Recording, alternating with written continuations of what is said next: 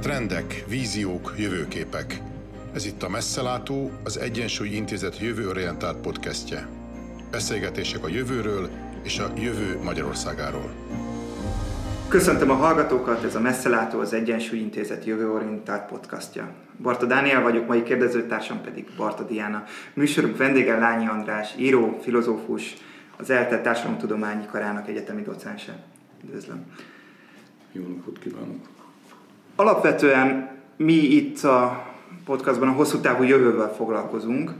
Mégis most első kérdésként a közelmúltat vagy a közeljövőt érinteném. Az elmúlt hónapokban többször megszólalt a koronavírus válsággal kapcsolatban, és azt mondta, hogy történelmünk legsötétebb korszaka köszöntött be, illetve most vált érzékelhetővé mindenkinek az az ökológiai és civilizációs válság, amit, amit már jó régóta elkezdődött, és jó régóta átélünk. Egyrészt azt szeretném kérdezni, hogy tényleg a civilizációnk vége közeleg, vagy képesek vagyunk még alkalmazkodni, illetve valóban úgy gondolja, hogy, hogy most már felismertük a, a valós veszélyt, és nem csak egy, úgy gondolunk erre a helyzetre, hogy egy idegenenes állapot, ami után minden visszarendeződhet az eredeti kerékvágásban. Hát ha jól emlékszem erre a publicisztikai fordulatra, akkor az pontosan úgy szólt, hogy elérkeztünk az a pillanathoz, amikor vagy felismerjük a bennünket sújtó válságnak a nagyságát és a jelentőségét, vagy egy katasztrofális vég felé közeledünk. Úgyhogy a kettő nem ugyanaz, pont erről van szó. Most még lehetne okoskodni. És felismertük? Van, aki igen, van, aki nem, hogy pontosan fogalmazok. Az elmúlt évtizedekben lassan terjedő, lassan, de terjedő felismerés, hogy a környezeti válság az nem valamilyen szerencsétlen malőr, ami pont most írja a civilizációnkat, amikor tulajdonképpen minden kezd egészen jól működni, és akkor pehjünkre pont beüt ez a civilizációs vagy környezeti katasztrófa, szó sincs. Azok nem a hibáinknak, hanem hogy, hogy mondjam, az erényeinknek a következménye, ami a modern technológiai civilizációnak olyan jól sikerült, annak, annak a következményével szembesülünk most a természeti források túlhasználatával, és tulajdonképpen ennek az életformának, amit élünk, az ellehetetlenülésével. Ezt felismer, kezdik felismerni, könyvtárnyi irodalom szól erről, csak magyar nyelven nem, nem nagyon olvasható erről szinte semmi, és a mindennapi közbeszédbe is beszivárog. Ebben a lassú tudatosodási történetben jelenthet fordulópontot a vírus, ami ilyen nagyon durván, nagyon közvetlenül mindennapi életünket érinti, hogy ennek mi lesz a hatása, arról én semmit nem tudok, mert nem jövő kutatással foglalkozom, csak a jelen és a múlt az, amiről viszonylag megbízható kijelentéseket merek megkockáztatni. Értem, tehát akkor ez lehet a kollektív tapasztalat, és akkor e, most, most van talán arra esély, hogy, hogy változtassunk, de hogyan kell változtatni? Hát ez nagyon röviden meg tudom mondani, kb. 200 oldalban foglaltam össze a legújabb könyvemben, ennél rövidebben nem tudok erre válaszolni, ez a bevezetés az ökofilozófiába kezdő halódóknak. Ugyanezt a kérdést szokták feltenni nekem a egyetemi kurzuson a hallgatók, hogy idő után elveszítik a türelmüket, hogy most már eleget riogattam őket mindenfajta katasztrofális természeti és társadalmi folyamatokon. Most már mondjam meg, hogy mit, kell, mit, mit lehetne ezzel ellen tenni, de gyorsan. És erre ezt a nagyon kiábrándító választ szoktam adni, hogy tanulni kell. És tulajdonképpen ez az, amit valóban megkerülhetetlennek érzek. Tehát nincs eddig hiteles politikai programja a változásnak, ameddig a, legalább a közös jövőről felelősen gondolkodó emberek nem tájékozódtak és nem alkottak maguknak véleményt, hiteles, tehát megbízható információkon alapuló véleményt arról, hogy mi vár ránk, ránk magyarokra, ránk európaiakra, ránk az emberiségre itt a Földön. Ehhez pedig még a tananyag sincs sem hozzáférhető, hiszen minden erőfeszítésünk dacára se az felsőoktatásban nem sikerült ezeket az ismereteket megjeleníteni, se a tudományos közvélemény figyelmét felhívni. Engem magamat és ezt a humán ökológia mesterszakot, ami az eltén működik, tulajdonképpen ilyen ért, fura csodabogaraknak, vagy fél, félművelt bolondoknak tartanak kollégáink, kiki világnézeti meggyőződésének megfelelően. Ennek ellenére az eltén rendszeresen voltak különböző rendezvények, amiket a Humán Ökológia Tanszék szervezett, és ott szép számmal jelentek meg vendégek. Tehát mégis elképzelhető az, hogy, hogy nyitottak erre a, erre a gondolkozásra az emberek, a változás? A fiatalok nagyon nyitottak rá. Tehát mm. pillanatnyilag a kereslet nagyobb, mint a kínálat. Döbb, és ez, ez döbbenetes, mert általában fordított szokott lenni a szellemi újdonságokkal, hogy kínálgatjuk, kínálgatjuk, hogy senkinek nem kell. Amit én 30 évvel azóta elkezdtem az egyetemen tanítani, azt már nem merem elmondani, mert már mindenki tudja, és mindenkinek a könyökén jön ki. Tehát ez, ez, egy, ez egy nem lebecsülendő tempó, csak a válság kibontakozásának az üteme, ütemezéséhez képest túl lassú, sajnos. Nagyon rosszul tehát a más, más európai országokhoz beszélünk pontosan, tehát a nyugat-európai országokhoz képest döbbenetes ez a közöny tájékozatlanság, amit a magyar szellemi élet, a magyar média és mindenkelőtt a magyar politika pártállástól függetlenül ez iránt a kérdés iránt tanúsít. Ezzel kapcsolatban még egy kérdésem lenne, mielőtt, mielőtt a politikai részre én is, én is rátérnék, pedig az, hogy, hogyha pont nem elég gyors az ütem, akkor elég, elég csak az oktatásra koncentrálni, elég csak a fiatalokra koncentrálni. Hogyan tudnánk szólni a, az idősebb generációkhoz, hogy, hogy vegyék komolyan ezt a kérdést? A, valóban a stratégiánk nem életkor specifikus, hiszen nagyjából ugyanaz a kis szellemi műhely, amely a humanökológia mesterszakot alapította, és amely köztudottan a Duna mozgalmakból nőtt ki annak idején, ez most Karácsony Gábor körnében egy olyan politikai ö, ö, szellemi mozgalmat próbál létrehozni, aminek már az egyetemen ilyen népszerű, de nyilvános előadássorozatok tanúskodtak róla, a működésünkről, az volt a tanácstalan köztársaság, majd a vitatható ökopolitika, és jövő év elején egy harmadik út című programmal is kirukkolunk, ökopolitikai programtöredékeknek nevezzük, ami már a politikai cselekvés legfontosabb alapelveit, céljait és eszközeit foglalja magában, tehát, és, és amivel valóban a szélesebb nyilvánosságot szeretnénk megkeresni.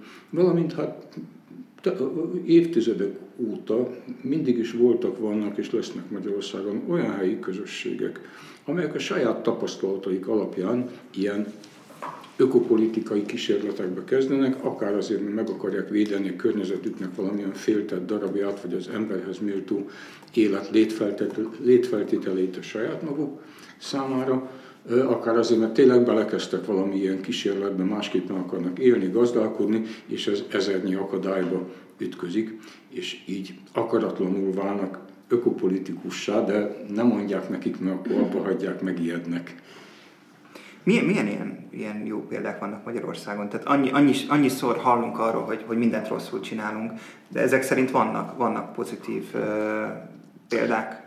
Hát, jó, jó példák azok a kicsiny ökológiai közösségek, ökofalvak, valójában ők csak ökoközösségek. Jó példák azok a polgármesterek, Pest megyében is tudok néhányat más területeken is, akik kicsiben valamit a saját községükben megpróbálnak. Városról sajnos még nem tudok, ahol valóban rendszerben gondolkodó, tehát összefüggő ilyen innovációs kísérlet indult volna be, és hát nagyon jó példa az, amikor a tataiak összeszövetkeznek, hogy megállítsák a Tatai tópartján ezt az elmebeteg szállodaépítési vállalkozást, amikor Göd lakói elke, tiltakoznak és nem hagynak fel a szinte reménytelen tiltakozással a Samsungnak ilyen Stalinváros méretű beruházása ellen, ami már nem Gödön van, mert ugye a kormány ezt a területet is elvette Göttől, hogy ne legyen, a lakosság ne legyen illetékes a saját sorsának az intézésében.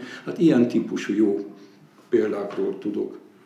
Én azt hallom ki most ebből az utolsó gondolatból, hogy bár gyengék, de vannak azért közösségek. Nem is gyengék elszórtan, de vannak összetartó közösségek Magyarországon. Mi lehet annak az gátja akadályozója, hogy ez nem terjedt el, és nem, nem ez az általános hozzáállás, hogy helyi szinten, lokálisan a közösségek összefognak?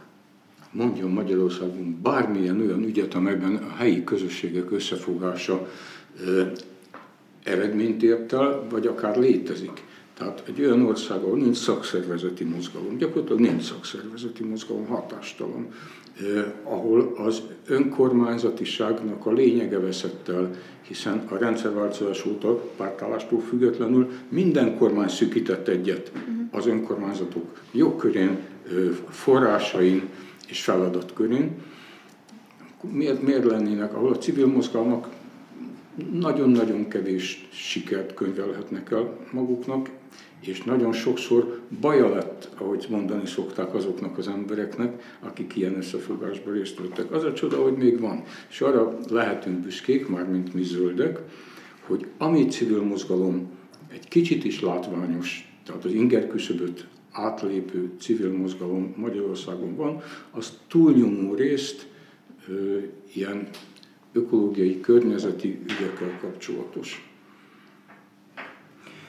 Nagyon gyakran elhangzik a politika részéről, hogy, hogy azért nem érdemes tenniük, vagy azért nem érdemes fókuszálniuk erre a kérdésnek, mert Magyarország a maga 0,15%-os kibocsátásával gyakorlatilag marginális szereplő. Mégis mit tehetne Magyarország tényleg azért, hogy, hogy a, a, előre tudjunk lépni a klímaharcban globálisan? Tehát van-e, van-e olyan lépés, amit Magyarország megtesz, az, az globálisan is érezhető? De kit érdekel az, hogy globálisan érezhető Magyarországot, a magyarországi ökoszisztémát, azt a termőtalajt, azokat a felszíni és felszín alatti vizeket, amelyek Magyarországon találhatók, csak és kizárólag mi védhetjük meg, és túlnyomó részt, nagyobb részt mi tesszük tönkre. Úgyhogy hagyjuk már a globális statisztikákat.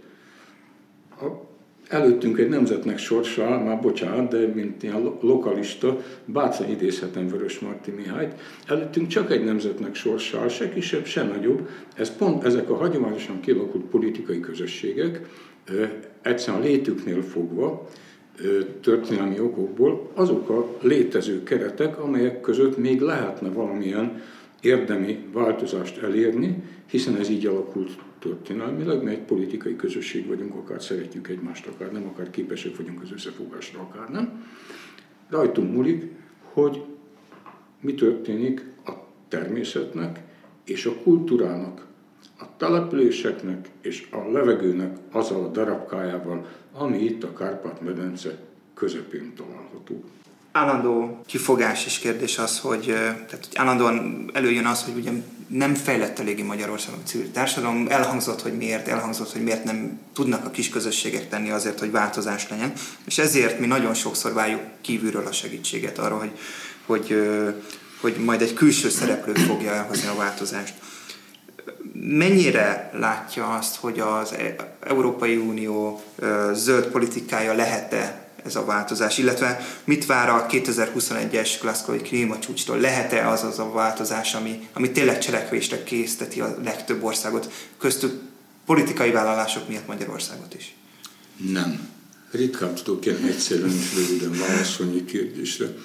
Logikailag és képtelenség arra számítani, hogy a globális környezeti válság kihívására globális választ adjanak azok a nagy nemzetközi szervezetek, világtalálkozók és nemzetek feletti hálózatok, amelyek valóban egyedül rendelkeznek azzal a hatalommal, ami az ilyen változásokhoz, globális változásokhoz szükséges. Az ilyen találkozókon olyan multik, civil multik, üzleti multik, politikai multik találkoznak és tárgyalnak, akik ennek a rendszernek a legnagyobb haszonélvezői.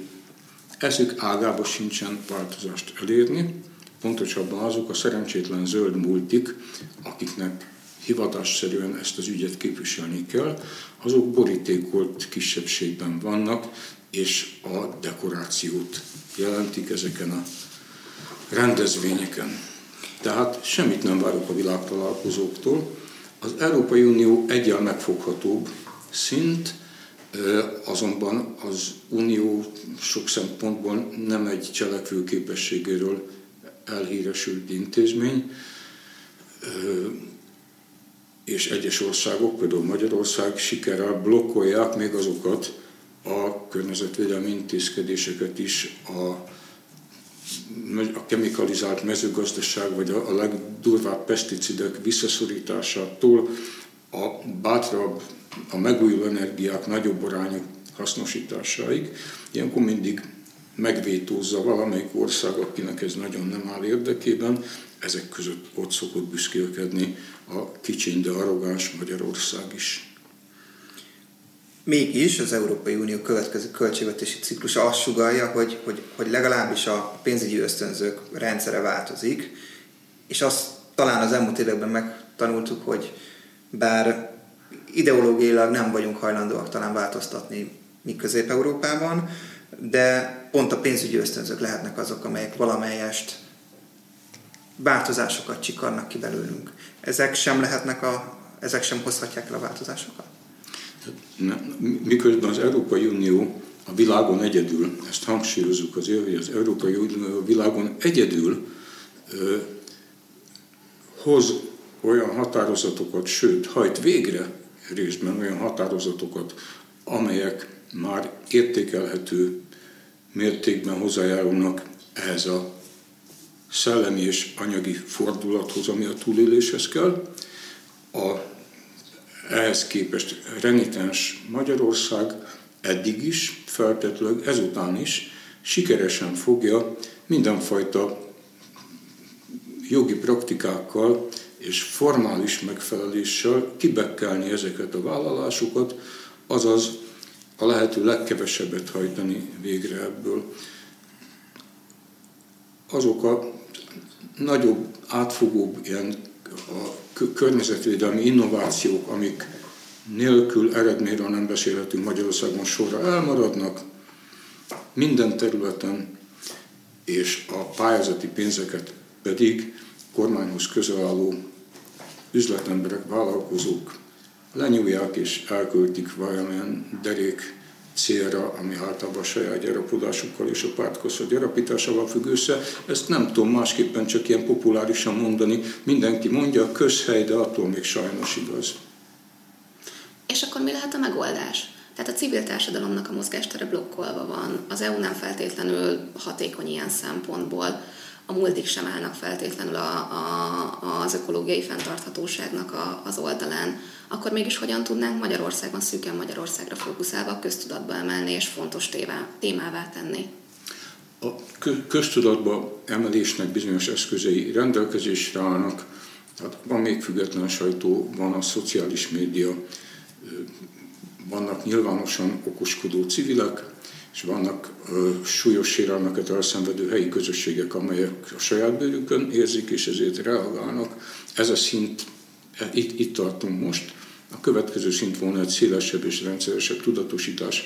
Ennek a felsőoktatásért és az oktatásért felelős kormányzati tényezők következetesen keresztbe fekszenek.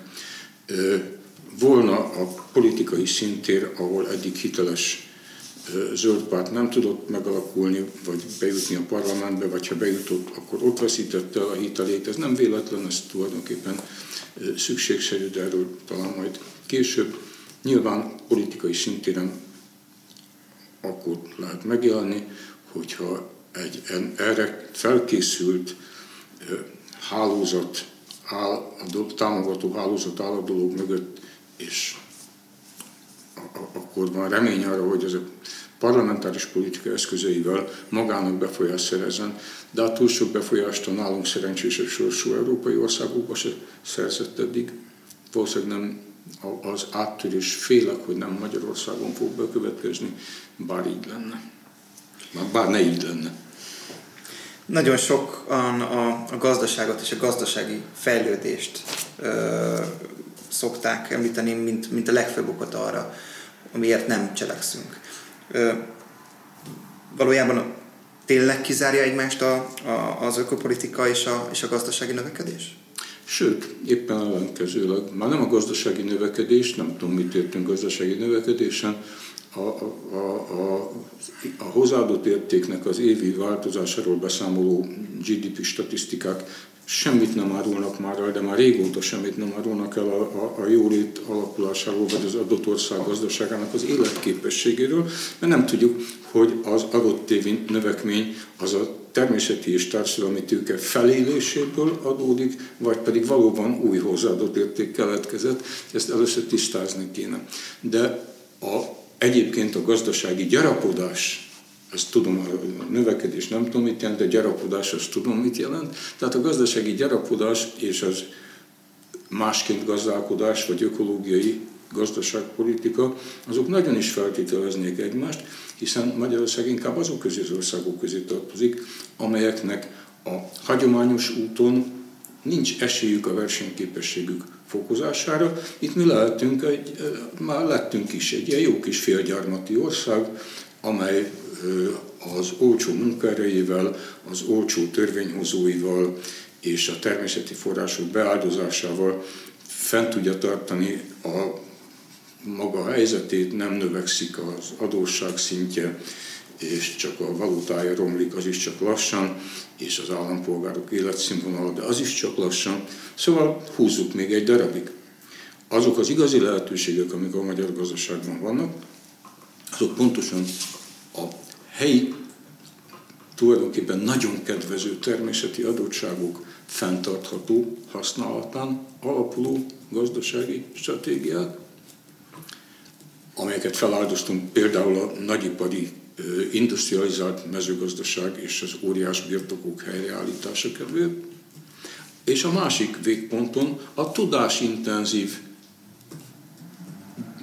vállalkozási ágok, ezek ugye nem iparágak, minek nehezen. Tehát a tudásintenzív vállalkozások, ahol azt a tudástőkét lehetne kamatoztatni, amit ma az egész világ kamatoztat a koronavírus elleni gyógyszert ugyanúgy magyar ember találmányán alapul Amerikában, mint a, a, a, a daganatos műtéteknél elképesztő kilátásokat nyitott meg egy Angliában kutató magyar orvosnak a találmánya, de most nem fog blöfölni, naponta olvasunk ilyenekről. Nem véletlen az, hogy a magyar tudástőke a világban mindenütt hasznosul, csak Magyarországon nem bír hasznosulni.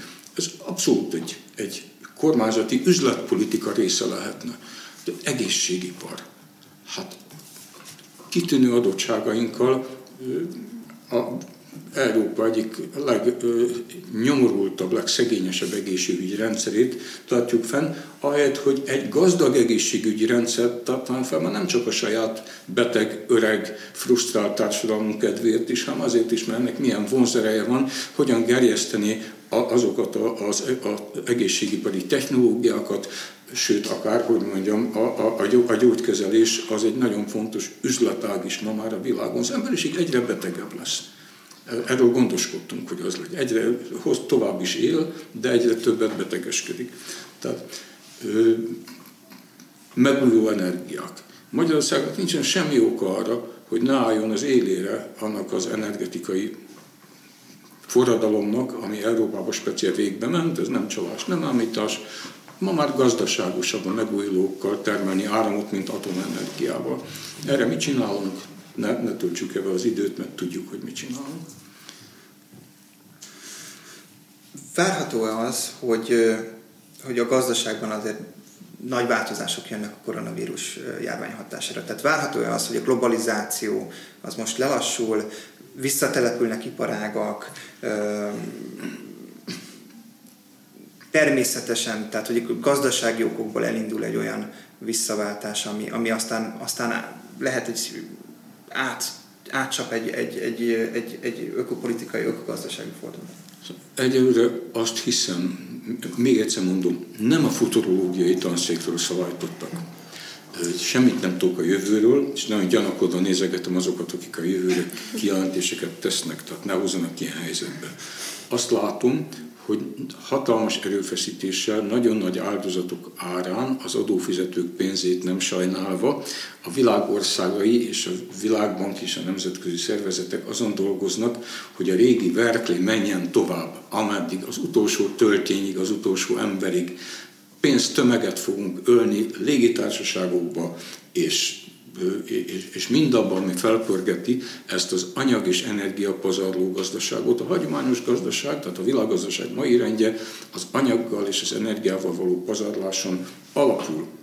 A növekedése valójában annak a felhasználásnak és annak a kibocsátásoknak, szennyezéseknek a növekedése, amitől amúgy, amiről ezek a katasztrófa jelentések szólnak. És mégis azt látjuk, hogy minden ország ki ki a maga módján, kinek olajpálma ültetvényei vannak, ki a tengerek halállományát próbálja kimeríteni, szóval mindenki az utolsó töltényig próbálja ezt felpörgetni, és ahhoz, hogy ez működjön, ahhoz erősíteni a nemzetek köz, a szállításnak, a közlekedésnek, az utazgatásnak ezt a teljesen agyrémszerű rendszerét, amelyben 7 milliárd ember próbál állandóan helyet változtatni, és sajnos egy jelentős részüknek ez sikerül is és ez, a, a luxus utazgatások és a migráció szorosan összefügg, tehát az, a gazdas, az az egyensúlytalan gazdasági helyzet, amelyben a, a, gazdaság, a gazdagok gazdagsága azon alapul, hogy mindent mindenhonnan mindig szállítunk, azt is, amit otthon könnyebb volna előállítani, ez magával hozza a szegény országokból azoknak a legnyomorultabb embereknek az elmozdulását, akiket migráció vagy népvándorlás néven üdvözölhetünk elsősorban Európában, mert máshova nem engedik be őket. Nem tudom, válaszoltam a kérdésre. Ö, igen, igen. Az lenne még a kérdésem, hogy elhangzott itt az, hogy, hogy a tananyagba emelés lenne a lenne nagyon fontos, tehát hogy minél, minél szélesebb tananyag álljon rendelkezésre Magyarországon is, azzal kapcsolatban, hogy, hogy mit kell tennünk. Ez a tananyag, ez mit kéne, hogy tartalmazon? Tehát mik, mik, mik lennének a fókuszaik, hova kéne ezt beépíteni, milyen szintre az oktatásban, és, és, és gyakorlatilag ettől, ebből, ebből mi, mi valósult meg eddig? Erről szól a Fenntartatóság a felsőoktatásban című a Magyar Tudományos Akadémián talán 2018 végén megrendezett konferenciánk, amelynek a, az ott elhangzott előadásoknak és a szekcióbeszélgetések anyagát összefoglaló kiadványt is megjelentettünk. Ezzel házaltunk a illetékes minisztériumokban minden eredmény nélkül végül is kategorikus elutasításban részesültünk. A javaslat lényege az volt, nagyon praktikus és operatív javaslat, hogyha így lefordítjuk erre a nyelvre, hogy először természetesen az egyetemek tananyagában, és kiemelten a tanárképzés tananyagában kellene ezeknek az ismereteknek megjelenni, mégpedig úgy, hogy felszámoljuk azt a kettős igazságot, hogy míg a természettudományos tárgyakban valamit már pöntyögnek arról, hogy itt az ökoszisztémák összeomlanak, meg ez, meg az, ugyanakkor a társadalmi tárgyakban a történelemtől a társadalomismeret, gazdasági ismeretek és minden az ilyesmivel foglalkozó egyetemi karokon pedig éppen azt könyvelik el a tudományos technikai haladás sikerének, a, gazdas, a gazdasági növekedés és jólét áldásainak, amit a másik szakon, a reál tantárgyakban, mint katasztrófát mutatnak be. A diákoknak szemeserebben, mert megtanulták, hogy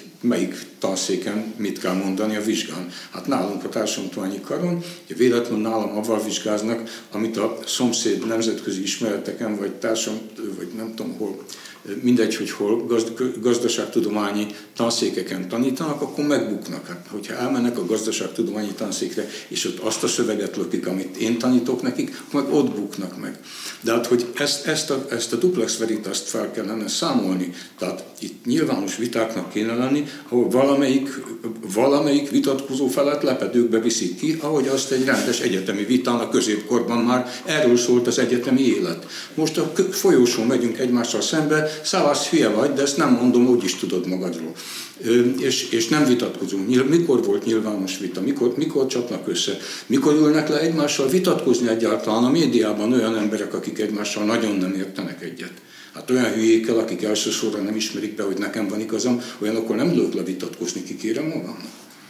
Tehát felsőoktatásra indultunk, de ez nagyon hozzátartozik. Tehát nincs nyilvános vita, nincs, le, legyenek ö, olyan, tehát mi azt javasoltuk, hogy legyen egy olyan alaptantárgy, amit az adott karoknak ö, és rendeknek a saját profiljához igazítva, de alapjában egy bizonyos közös le is írtunk, el is készítettünk egy tantervet Zlinszki Jánossal, és másokkal, ami tartalmazza ennek a lényegét. Ezt minden egyetemen kéne egy ilyen tantárgyat tanítani, és bátorítani, nyilván pályázat és egyéb eszközökkel támogatni olyan szakirányok, specializációk programok beindítását, mint amilyen a humánökológia mesterszakatársadalmi tudományi karon. Nem Sehol. túl késő ez? Tehát a szocializációs szempontból nem túl késő a felsőoktatásban kezdeni ezt? Tehát, hogy... Nem lehet máshogy kezdeni. Tehát a közoktatásban a tanárok nem hajlandók és nem képesek olyasmit tanítani, amit ők maguk nem tudnak jól. Tehát először in, in, minden, minden innováció az egyetemi tudományos szférából e, tud csak kiindulni. Ez nem azt jelenti, hogy most várjuk meg, tehát persze az, hogy most ezek akkor kimennek az életbe, elkezdik tanítani, és majd amikor az ő diákjaik felnőnek, azoknak a diákjai, akik most bennek be az egyetemre, szóval majd 40 év múlva lesz itt valami. A, ha e, ezt a, e, ez az ütem, ez ma nem tartható, mégis az első lépés ez volna, hogy legalább legyen mire hivatkozni. Nyilván ezzel párhuzamosan hirtelen szárnyat kapnának azok a dologra egyébként felkészült pedagógusok országszerte, akik akkor ezt az általános iskolában, középiskolában is be tudnák vezetni, és ezzel párhuzamosan ezek egymást erősítő, nem okokozat, ezek ilyen egymással kölcsönhatásban folyamatok, ahogy ez úgy terjedne az egyetemi körökön keresztül terjedne tanárok, diákok és a diákok apukái, anyukái között, úgy az országban egyre szép, szép lassan magától értetődővé válna, hogy itt valami mást kell csinálni. Ha ismeritek a, a, a paradigmaváltásokról szóló Kunek könyvet eléggé népszerű történet. A, a, a paradigmaváltás soha nem úgy történik, hogy valakik racionálisan megmagyarázzák az újnak a felsőbségét, hanem hogy lassan elterjed, kimegy a régi a divatból, és egyszer csak azok a influencerek, bloggerek, és publicisták és rossz szónokok a parlamentben ezeket a zöld közhelyeket kezdik szajkózni, ugyanolyan értelmetlenül, ahogy most a liberális vagy a nemzeti konzervatív közhelyeket szajkózzák, de idáig el kellene jutni. És mit gondol, erre nyitott lenne a társadalom? Most az, az a fejemben egy olyan kép fogalmazódott meg, hogy tökéletesen összeállíthatnánk egy egyetemistákból kiképzett csoportot, aki, aki elviszi a közoktatásba ezt a tudást. Mit gondol, a tanár, igen, igen, hogy az újító tanárokat beengedni a közoktatás, akik ezeket a szemléletet, ezt a szemléletet terjesztenék? Bőven beengedni, tehát nem, nem egy annyira elenyésző kisebbségről van szó, az érzület már megér, megérett ehhez, az információk, hogy a tudás, az érvek, az összefüggések bemutatása, ez az, ami nem terjedt el, ez egy par excellence intellektuális feladat, tehát itt még hazai pályán mozgunk, és azután jön ez a marketing uh-huh.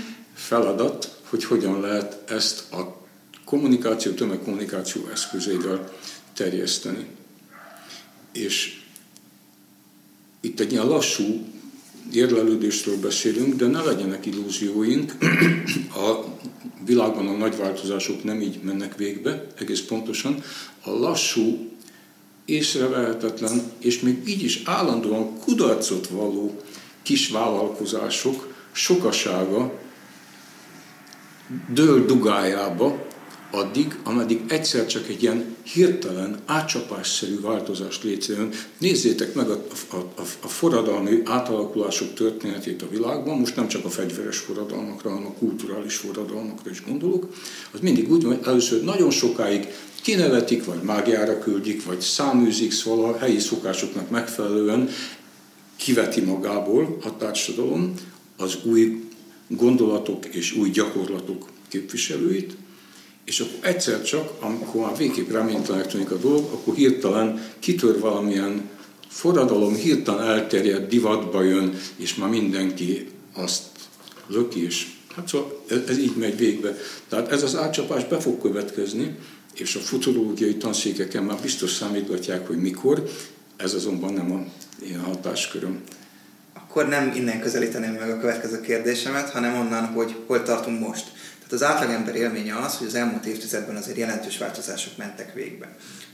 Elterjedt mondjuk a szelektív hulladékgyűjtés, egyre többen vesznek sokkal hatékonyabb gépkocsit, adott esetben sokan investálnak abban, hogy a, hogy a, hogy a lakásuk, elektronikai eszközeik energiahatékonyabbak legyenek. Ezek érnek valamit, vagy csak erősítik a folyamatot? Erre csak árnyalt választhatok, tehát egyrészt a 1850-es években feltalált Jevons paradoxonnak megfelelően minél, olcs, minél hatékonyabb mondjuk környezetbarátabb technológiákat találnak fel, annál többet használunk abból az eszközből, és így az, az anyagfelhasználás és a károsanyag kibocsátás valójában nem csökken.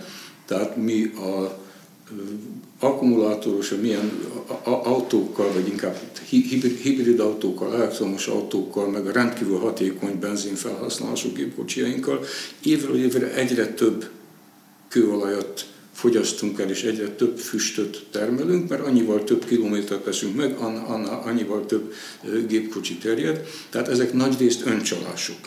A megoldás itt is ugye a forgalom csillapítása lenne, a társadalmi tér átalakítása, hogy nekem ne kelljen gépkocsit használnom napról napra. Azonban mégis ez a, a, a marketingnek a zöldre mosása, tehát a nettó hazugság is használ hogy legalább azt hazudják, hogy zöld, ez már azt jelenti, hogy egy igényt támasz az emberekben.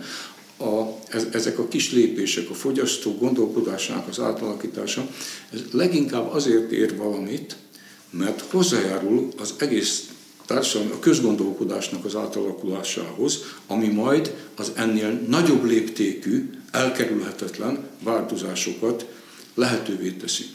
Tehát közvetve mégiscsak nagyon jó az, hogy mi otthon remélhetőleg már kis izé, komposztkukacokkal etetjük meg a biohulladékunkat, és elvándorlunk az üveg hulladékunkkal, ahelyett hogy, ahelyett, hogy kötelezővé tennék ugye a göngyölegnek a visszagyűjtését minden bolt számára, ehelyett az üvegeinket, amit millió számra állítunk elő, borzasztóan energiaigényes az üveggyártás, mint tudjuk, ezt elviszük valahova, akkor bezúzzák, és akkor az útalapba beleteszik, tulajdonképpen semmi szükség rá, csak hogy fenntartsuk a látszatát a szelektivitásnak. Tehát egy csomó ilyen fals, felemás, könnyen leleplezhető és kiábrándító álmegoldással kísérletezünk, de még ebben is van valami jó, ez is egy előkészítése az igazi változásoknak.